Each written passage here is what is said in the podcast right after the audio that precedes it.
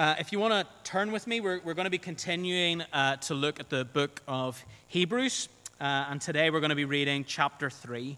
You'll find that on page 1202, 1202 of the Pew Bibles.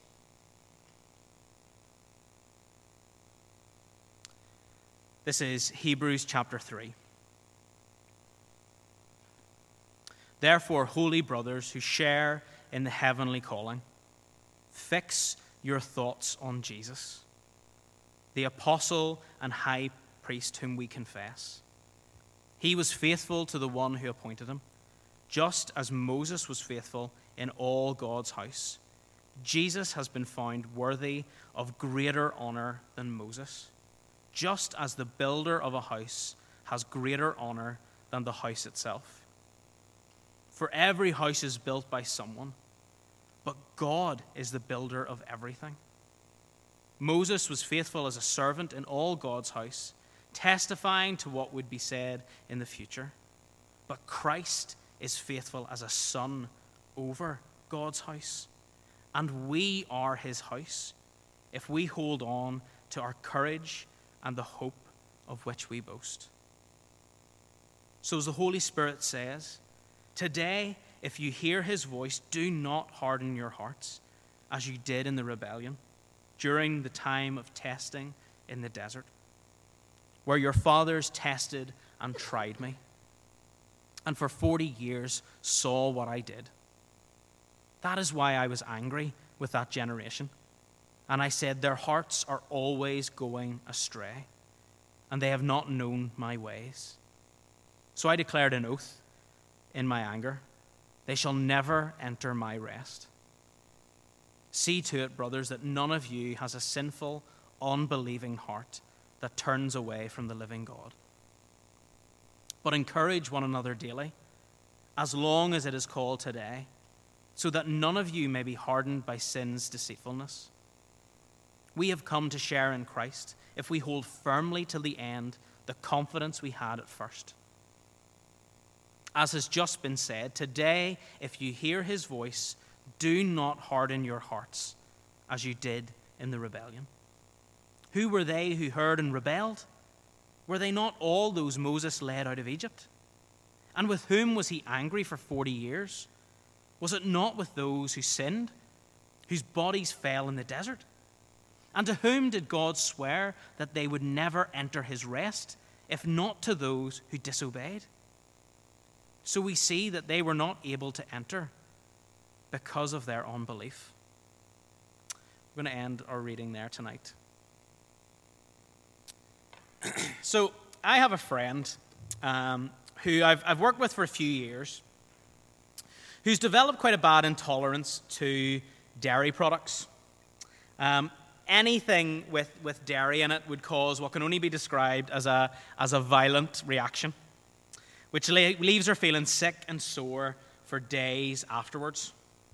So obviously, she doesn't touch anything with, with dairy in it, and her life is wonderful. Um, not quite. I remember being out with her for a, it was a Christmas lunch in a cafe, and after the Christmas dinner, she went and she had a nosy around, uh, and she came back with this huge slice of pavlova covered in cream. Uh, and I just stared at her. And she kind of looked at me sheepishly and she said, Look, I, I know, I know this is going to end badly, but I can't help myself. Look at it. And she was right. It did not end well. My friend knew that because of her condition, her life was better without dairy products. But she kept looking back at the life she had before. Because even though that stuff she used to eat and enjoy was so damaging, it just seemed so attractive. When we come to, to Hebrews chapter 3, the writer seems to be making a case that Jesus is better than Moses. And on the surface, this should be a pretty short sermon. Because I doubt there's, there's too many of us in the room tonight who think or need convincing that Moses was better than Jesus. I think we're all pretty much convinced that Jesus is better or greater than Moses. But actually, I think what's going on here is, is of great importance for us as Christians today. You see, these Jewish Christians the writer is speaking to are, are really struggling. They are being sorely tempted to give up their faith and return to Judaism, to go back to the life they had before, to compromise their beliefs so that they didn't look any different or attract any more negative attention. They're a bit like my friend with dairy products. They're tempted to look back at what they had before and see something that is better and more attractive that life without Jesus. And they struggle to see the danger of it. And are we not just the same? Are we ever tempted to, to lose focus on Christ? To live lives that look no different from those of our non Christian colleagues, our family members, our friends? To keep returning to those sinful behaviors and attitudes that might seem attractive on the surface, but only ever lead to pain and suffering and ultimately death. To keep looking back at that old life as if it's better than the life we have in Christ. The writer of this letter to the Hebrews pens this section to, to call those Jews and those of us today who are so tempted to look back to instead fix our eyes and our thoughts on Christ. And he does this here in, in three ways. Firstly, there's a, a, call and a challenge to focus on Jesus. Then there's a, a block of teaching that helps him to make his point. And finally, there's this warning of the consequences of living a life of looking backwards.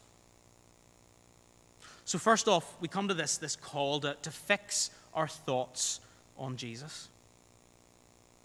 These, uh, these Jewish Christians, were, we're not totally sure where they're living, but it's a place with both a, a Roman and a Jewish community. And history tells us that they have been cast out of both. Many have been abandoned by their families, thrown out of their synagogues and communities. People are, are refusing to support their businesses. They have been under increasing persecution from the Jewish community. And now, under Nero, Christians were facing serious persecution from the Romans as well. They're scared to meet in groups to support each other. They had very little of the, the New Testament written down to encourage them. And they struggled to even afford food and housing. And they looked back and saw the Jewish community they came from, still at this stage recognized as an approved religion of the empire. It seems that some were, were beginning to question whether following Jesus was worth it at all. Others began to question whether Christianity was really that different from Judaism. Could they not go back and, and, and worship God that way and, and be okay? Be reunited with their, their families, their community, get their businesses back up and running, and be free from this persecution? Would going back really be that bad? This is the question that the, the writer is dealing with throughout the book of Hebrews, showing these, these hard pressed and discouraged Christians that Jesus is better. And we've seen over the past two chapters the writer begin to build his case. In chapter one, we've seen that, that Jesus is God's Son, higher than the heavenly beings. In chapter 2, we are reminded of, of all that Jesus has done for us by lowering himself to be a man, suffering and dying for us. And then our chapter opens with a therefore. It's saying, in, in, in light of all you now know about who Jesus is and all that he has done for you, you who have been called by God into this life with Christ, Fix your thoughts on Him. Not on what you've left behind, not on your old life. It's, it's interesting here that, that, unlike many of the other letters that talk about Christ or Jesus Christ or Christ Jesus, reminding people that this man was divine. The writer to the Hebrews chooses to, to just use Jesus' earthly name here. He's already made clear that, that Jesus is divine, higher than the heavenly beings. Right here, he wants to remind these struggling Christians that Jesus was a human being who went through trials and temptations and sufferings, just like them. So they could look to him not just for salvation from their sin, but also help to cope with the troubles of this life that they were facing.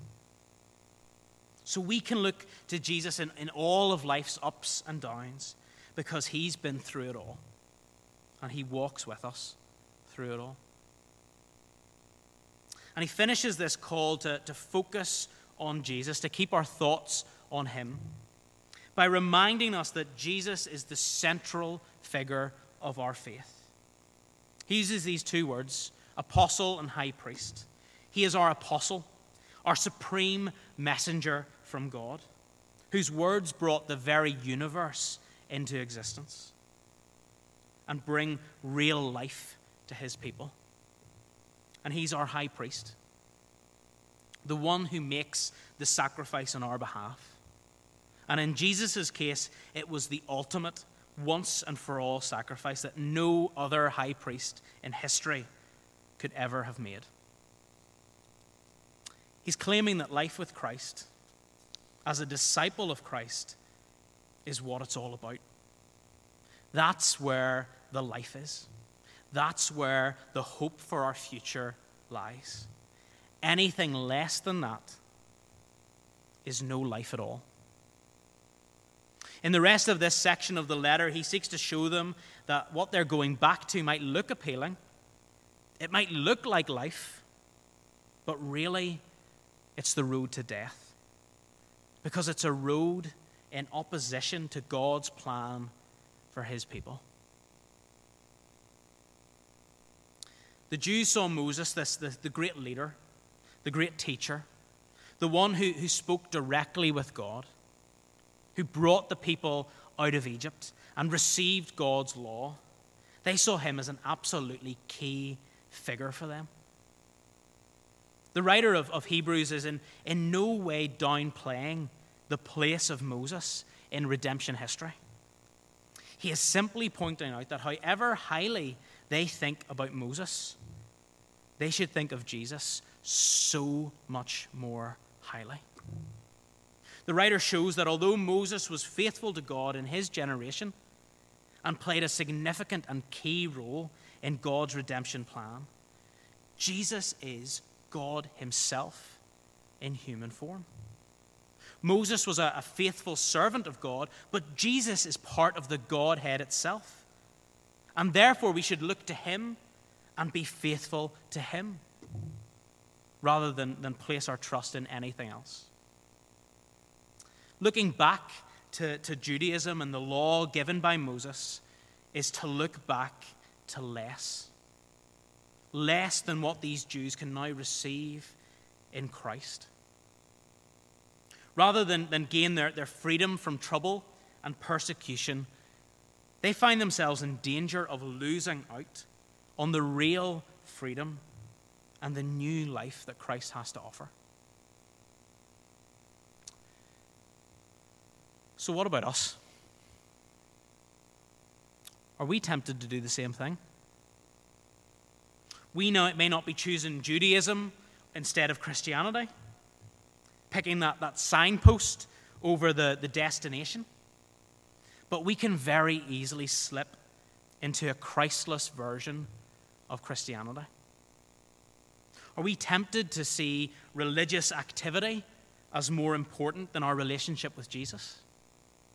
Do we come to, to every church function and event, but we rarely spend time immersed in God's life giving and life changing word, or spending any real time in His presence through prayer? Are we tempted to, to place far too much credit on our own moral behavior rather than a, a changed heart through the Spirit at work within us? When we go out into the world and meet non Christians, are we more upset about the way that they're dressed, or the language they use, or the lifestyle that they've chosen to adopt?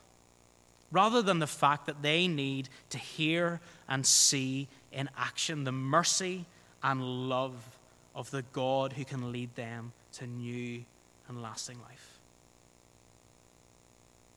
We quick to judge others, to become defensive of our own position, to hide from the world.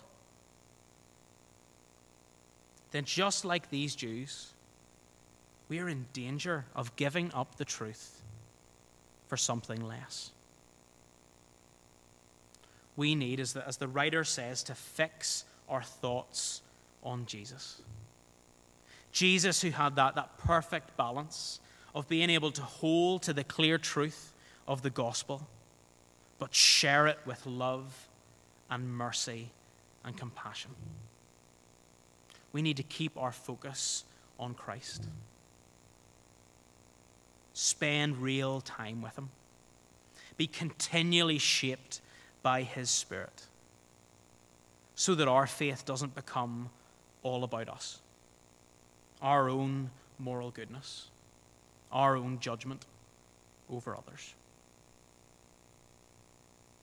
The writer of this letter wants these Jewish members of the church to realize that choosing Judaism instead of Jesus isn't just less than Christianity, but it's going back to the law, the law which only condemns and is now going against God's redemption plan. This is why the largest section of this passage is this warning.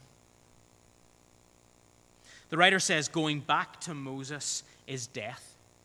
He quotes the, the second half of, of Psalm 95. And he compares those who would go back to their old lives to, to anything less than the life we receive in Christ.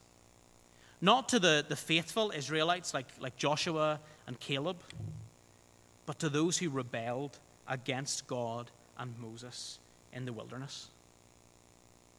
He's saying that we're in danger of the, the same fate as them. If we haven't truly grasped the truth of the gospel, we may also end up not entering God's rest. Jesus also makes this point in, in John 5 45 and 46. But do not think I will accuse you before the Father. Your accuser is Moses, on whom your hopes are set. If you believed Moses, you would believe me, for he wrote about me. The writer of, of Hebrews and Jesus are, are both saying that if you've really grasped the truth of Christ, what Moses and, and the rest of the Old Testament is pointing to, then why would you want to go back to something that doesn't have the power to save, but only condemns? Unless you've, you've never really understood the truth and your hearts are still hard. I remember back to, to my uh, Sunday school days. Um, when I started out, there were about 15 kids in my Sunday school class. Um, they were all with me right up to, to P7. And I, I wasn't a, a, Christian at that point, but it seemed that, that some of them, um, some of those other guys really got it. They gave all the right answers, they, they seemed to really believe what they were saying. But then, as we moved into Bible class, they began to, to quickly all fall away. Uh, until I think at about the age of 17, I was the only one left uh, from that group. And if you had seen us at the start of our time in Sunday school, um, you would have said I was the one that was most likely to disappear. They had knowledge of God and Jesus, but they hadn't grasped the greatness of Christ and their total need of Him. It maybe all looked good on the outside, but their hearts were becoming hard. And when the temptations of this world came along, they chose to turn away from living for God, from the living God, and instead they chose less. Does that mean they all definitely weren't Christians? I don't know. If any were, then I believe, like the prodigal son, they will one day return. But there are probably some who, as it says here, will, will not enter God's rest because of their hard hearts and their unbelief. I don't believe that, that any true follower of Christ can lose their salvation. You might argue with me on that one. But I think it's, it's arrogant of us to think that we're even close enough to being powerful enough to undo what Christ has done for us. But I also think there are people in our churches who, who like my, my Sunday school class, have a knowledge of God. They like a lot of what Jesus is about. They like the familiarity of religion, of church, but have probably never really committed their lives to Christ. They maybe look good on the outside, but inside their hearts are hard and hardening. They live whatever way they want. They use the Bible out of context to defend and excuse the way they live. They produce no real fruit. And over time, they actually grow to become less Christ like. And many eventually, slowly, they give up on church and faith altogether as they embrace things that are less than the grace of God who made and loves us. Maybe you're one of those people the writer's talking about. You're here, you accept it all, but it doesn't really impact you. It doesn't make any real difference in your life. Hear the warning of this passage. Hear the voice of the one who loves you, who wants to bring you from death to life. Real life, full life, free from the burden and consequences of your sin. Hear his voice today and do not harden your heart. Come to the one who died for you, who is faithful and wants to show you his great mercy and love. If that's where you are tonight, please come and chat to one of us. Maybe you're, you're sitting here tonight and, and you know that you're a disciple of, of Christ. You love Jesus. You've asked Him to come and, and, and take the consequences of your sin away and be with you, to shape your heart and life. But you're still struggling. You identify with the prodigal son. You know that you're a part of the, the Father's household, but yet you're tempted to lose your focus and to look for life elsewhere or at times run away, run into sin, into old ways of thinking.